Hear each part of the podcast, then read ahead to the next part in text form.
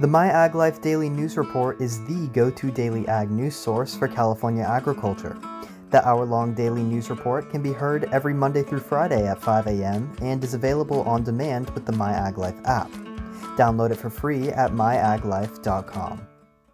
Take control and keep control of tough weeds with the easy-to-use liquid formulation of Chateau EZ herbicide. Chateau EZ controls more than 90 annual broadleaf and grass weeds in orchards and vineyards. Visit valent.com/Chateau EZ. Always read and follow label instructions. Welcome to My Ag Life, where we cover your world in agriculture. This podcast is powered by the top publications in the industry: West Coast Nut, Progressive Crop Consultant, and Organic Farmer Magazine. Here is your host, Taylor Chalstrom.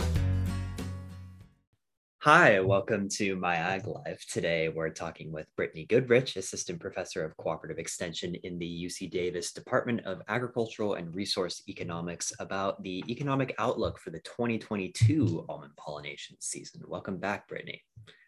Thanks for having me. It's good to be back. Yeah, it's great to have you here. Brittany, my first question for you here: how many beehives do you estimate that almond growers will need to pollinate for the upcoming almond bloom? And how does that compare to years past? You know, what's the demand looking like? Yeah, that's a good question. And you know, we've seen in the last, decade or so, almond acreage has been rapidly expanding. And so we're starting to see that level off a little bit. So there's about 1.3 million bearing acres of almond orchards in California, and roughly about 3% of those are in self-fertile varieties. And so to estimate the approximate demand for colonies for almond pollination, I use 2 hives per acre for traditional varieties and then 1 hive per acre for the self-fertile varieties. And so what that comes to for this year is about 2.63 million colonies that are going to be demanded for almond pollination. And that's just slightly up from last year, where we were at right around 2.6 million colonies. And so, like I said, we're sort of starting to see some of the self-fertile acreage, the lower demand from those orchards, starting to kick in, so that our demand isn't increasing quite as rapidly. But that's a good thing, because even still with the self-fertile acreage, so as of January 1st, 2021, there were about 2.92 million colonies in the US. So our almond pollination demand is roughly 90% of all of those colonies in the US. So we're still using a very large portion of the total colonies that we have available. Concerning those self-fertile varieties, I'm curious what maybe the growth with those looks like right now. I know you said they're around 3% of the acreage right now, but what is that maybe looking like in the future? Is it going up a lot? Self-fertile acreage, or the planted acreage, is the self-fertile varieties typically are making up about 20 to 25% of new plantings. So they're a large percent of new plantings, but like I said, they're still only about 3% of the bearing acreage. And so it kind of remains to be seen how that's going to impact the industry. But I did want to note that there has been studies. I know Dr. Elena Nino here at UC Davis is working on some self-fertile pollination studies. And there have been other ones that actually show that there's a pretty substantial yield bump when you have bees in self-fertile orchards. So contrary to maybe some people's belief, you should be putting bees out in your orchards, even if you have some of these self-fertile varieties like Independence. So chances are, if you haven't been putting bee colonies out there, you're likely borrowing from your neighboring growers. And so that's probably not making them very happy. And so I sort of see this, if we keep trending towards these self-fertile varieties, I think what's probably going to end up happening is that maybe some of these traditional variety growers are going to have to start stocking more colonies per acre to make up for the self-fertile growers not stocking as many. So it's probably not going to have that much of an impact on the actual demand for honeybee colonies.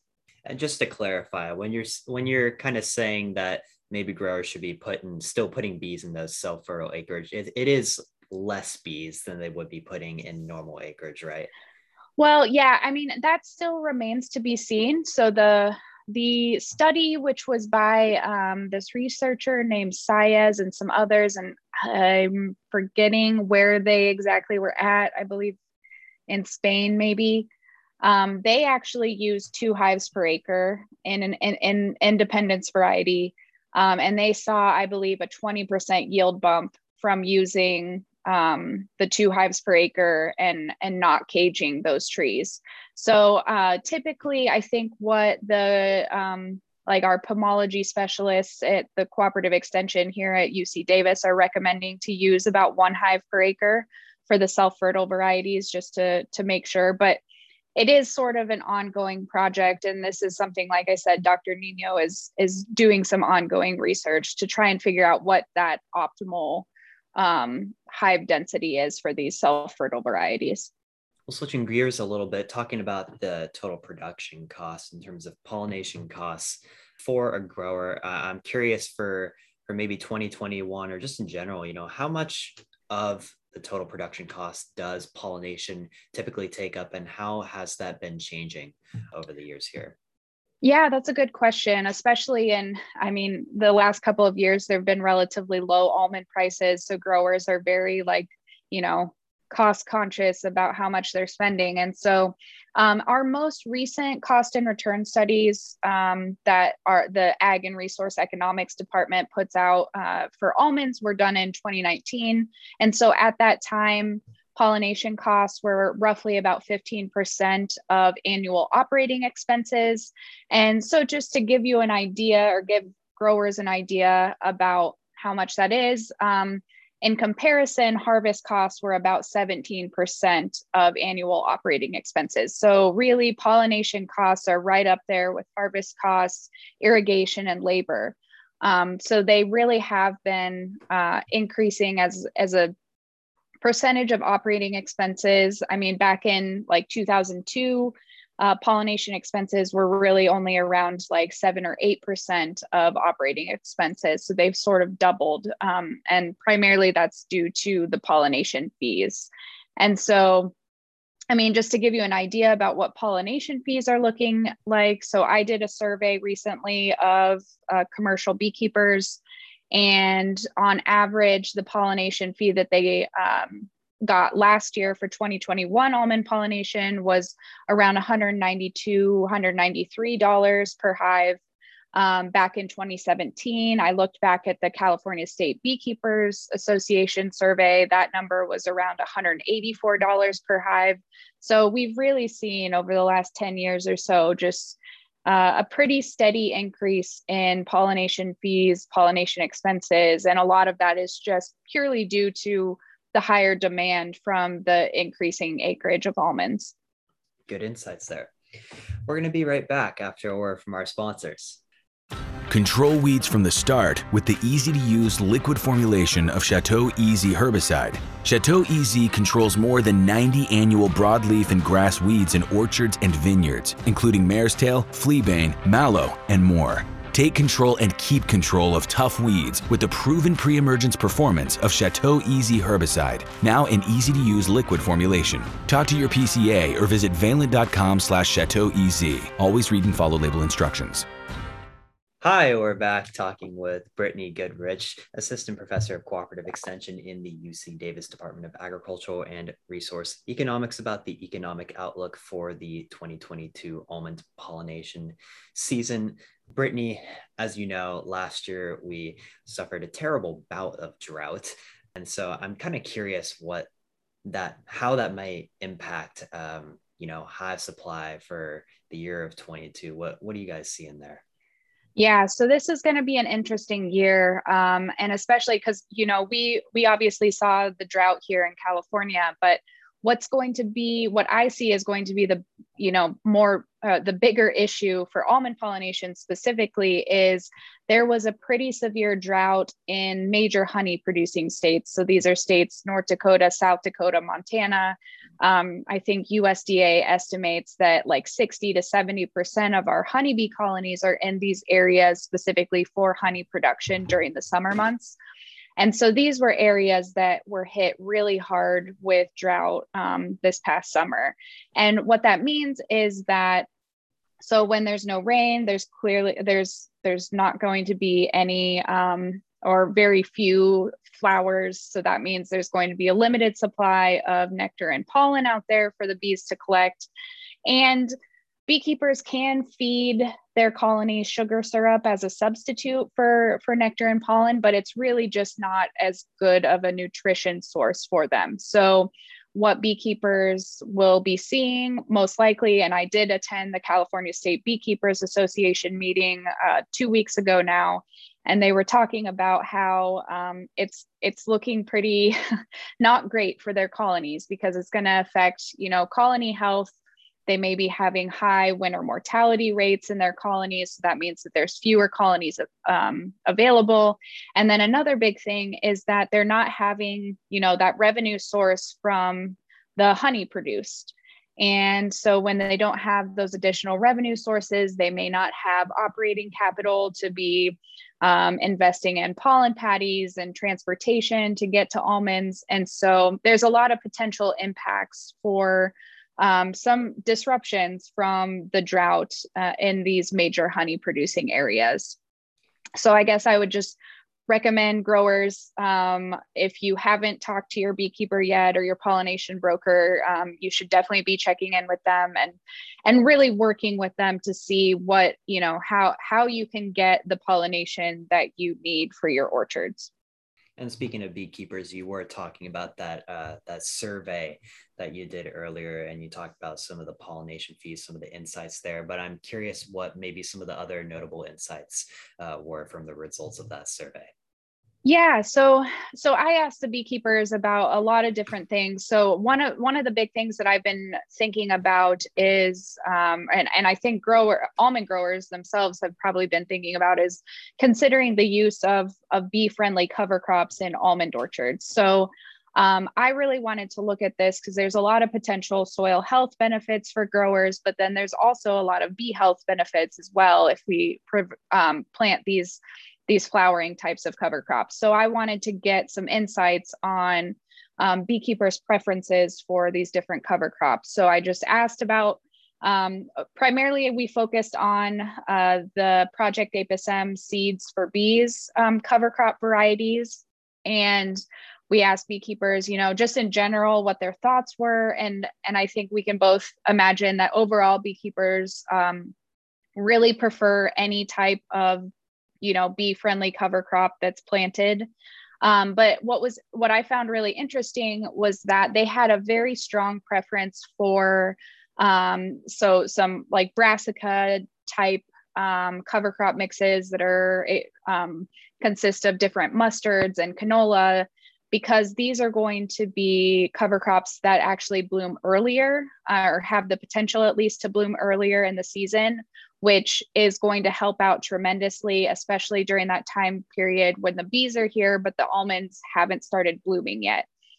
So there was this overall preference. So if growers are considering, taking the extra expense and planting some of these bee-friendly cover crops, definitely choose a mix. It doesn't have to consist of all, mustards.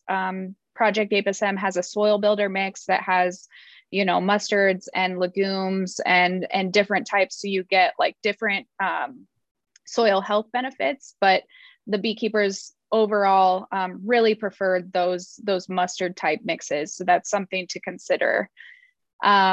Another thing that I wanted to ask about, well, a lot of it was just asking about different clauses and different ways that growers and beekeepers can arrive at, these mutually beneficial pollination agreements. So one of the things I asked about was pesticide exposure, because we know anytime bees are located near agricultural land, there's always this risk of pesticide exposure. So I was fairly surprised to learn that I asked about pesticide exposure in the last 2 years. To almond pollination season specifically. And over half of the beekeepers had some sort of sublethal type of pesticide exposure to their colonies. So that means the colonies themselves are not killed outright, but they may you know, experience developmental issues down the road. And about 20% of the beekeepers surveyed had a lethal pesticide exposure where their colonies were actually killed in the last 2 years. So I thought that was interesting, in that, you know, the almond industry has done a really good job of putting out the honeybee best management practices. And I think that it's important for growers to be aware that pesticide exposure is a real risk for beekeepers when they bring their colonies to almonds. And so following those best management practices and, you know, just communicating with the beekeeper, because oftentimes it may not even be the almond grower themselves that creates the pesticide exposure. It could be some, you know, grower of a different crop that's nearby. So I think, you know, really keeping that communication open is important to maintaining some of these longer term pollination relationships. Not sure if you have an exact number on this, but I'm just kind of curious, you know, what the effect is of that pesticide lethality on bees each year. You know, how many bees are really like being affected by that each year? Yeah, that's a good question. And I did ask the beekeepers in the survey, you know, how many of their colonies were actually affected by it, but I haven't actually summarized that part of the data yet. So I don't have a good answer for you. But I guess that's to be continued. We'll have to do another one of these and I'll have to come back and talk about that. Well, we'd like to hear about it because it's important information. Yeah. Obviously, you know, things like that with bees, with colonies dying off, will raise pollination, you know, expenses, the price of bees. You know, what other ways are there for kind of growers to lower their pollination expenses with their beekeepers? Yeah, so that's a good question. And really, like, you know, a lot of these things that I've been talking about. So, you know, planting cover crops is a good way. Some beekeepers will give discounts if growers plant cover crops. Another one is giving beekeepers at least part of the pollination fee in advance. So we had over half of the beekeepers said that at least one of their growers actually provides some advance payment for pollination. And that can be another mechanism that, you know, you pay half of it up front. So they give you a $2 per hive discount or something like that. And yeah, so, and then putting things like different pesticide, I called them clauses. I know a lot of growers and beekeepers don't have formal written agreements, though I would highly recommend that. However, but just, you know, talking to your beekeeper and making sure you're on the same page about pesticide applications is another way to, you know, maybe potentially get some sort of a discount, or at least make sure that you're securing that beekeeper for the next few years. And so then another way to look at decreasing some of these pollination expenses is actually looking at your hive density and colony strength requirements. So we didn't get into it, but basically in my survey, I asked a lot about the different colony strength requirements that there were. And you can see that if you have higher colony strength requirements, you're going to pay more per hive versus if you have lower colony strength requirements, you're going to pay less per hive. And so what growers can do is they can either, you know, require, most of the growers and beekeepers are agreeing on these 8 frame colony strength requirements. So one way to reduce the amount you pay is to drop that down to a 6 frame requirement. It's a little bit easier for the beekeeper to meet. And so they, you know, can be paid less money for those colonies.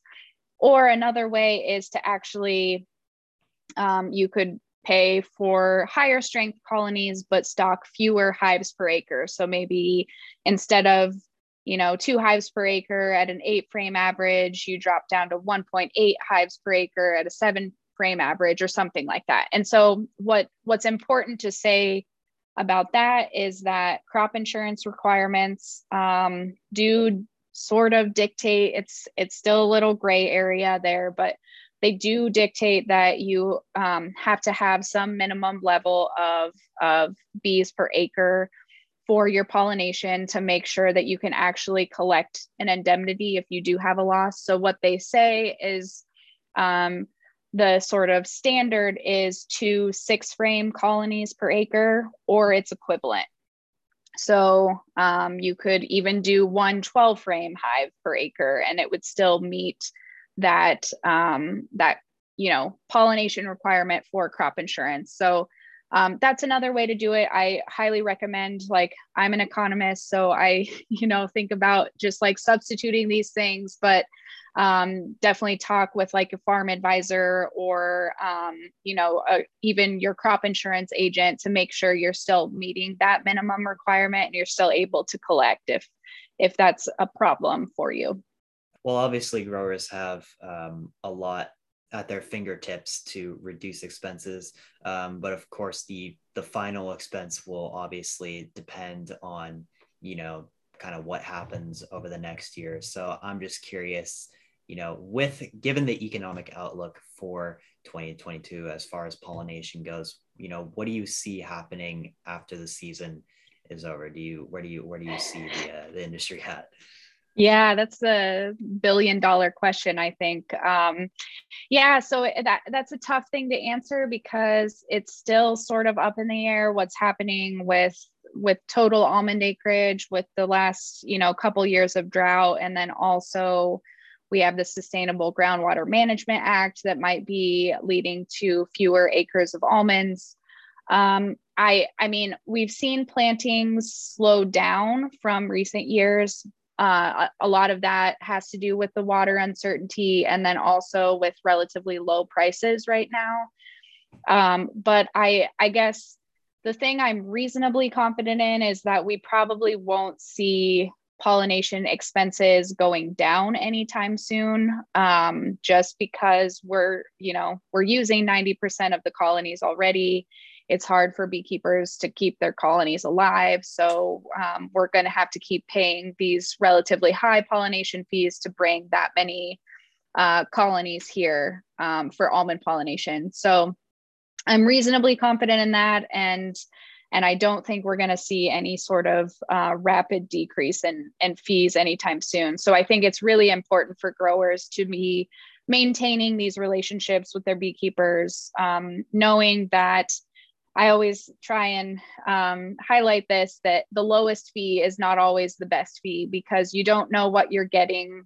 Sometimes you may have an unreliable beekeeper for that, you know, lowest fee, or you may make your current beekeeper angry and they may go find somebody else that'll pay a higher fee. So I think it's really important for growers to sort of keep that in mind, that they need the beekeeping industry, just like the beekeeping industry also needs them. So it's a good reciprocal relationship there. Perfect. Well, thank you, Brittany, for coming on the show again and talking about the economic outlook for pollination for the year of 2022. Hopefully we can, you know, figure this out as the years go, reduce those expenses. But for now, like you said, just keeping those relationships is key, and doing those other things to reduce those expenses. So thank you for clarifying a lot of that. Yeah, thanks for having me again. Of course. This is Taylor with MyAgLife signing off. Thanks for listening. Subscribe for updates on new episodes, exclusive content, and more at myaglife.com.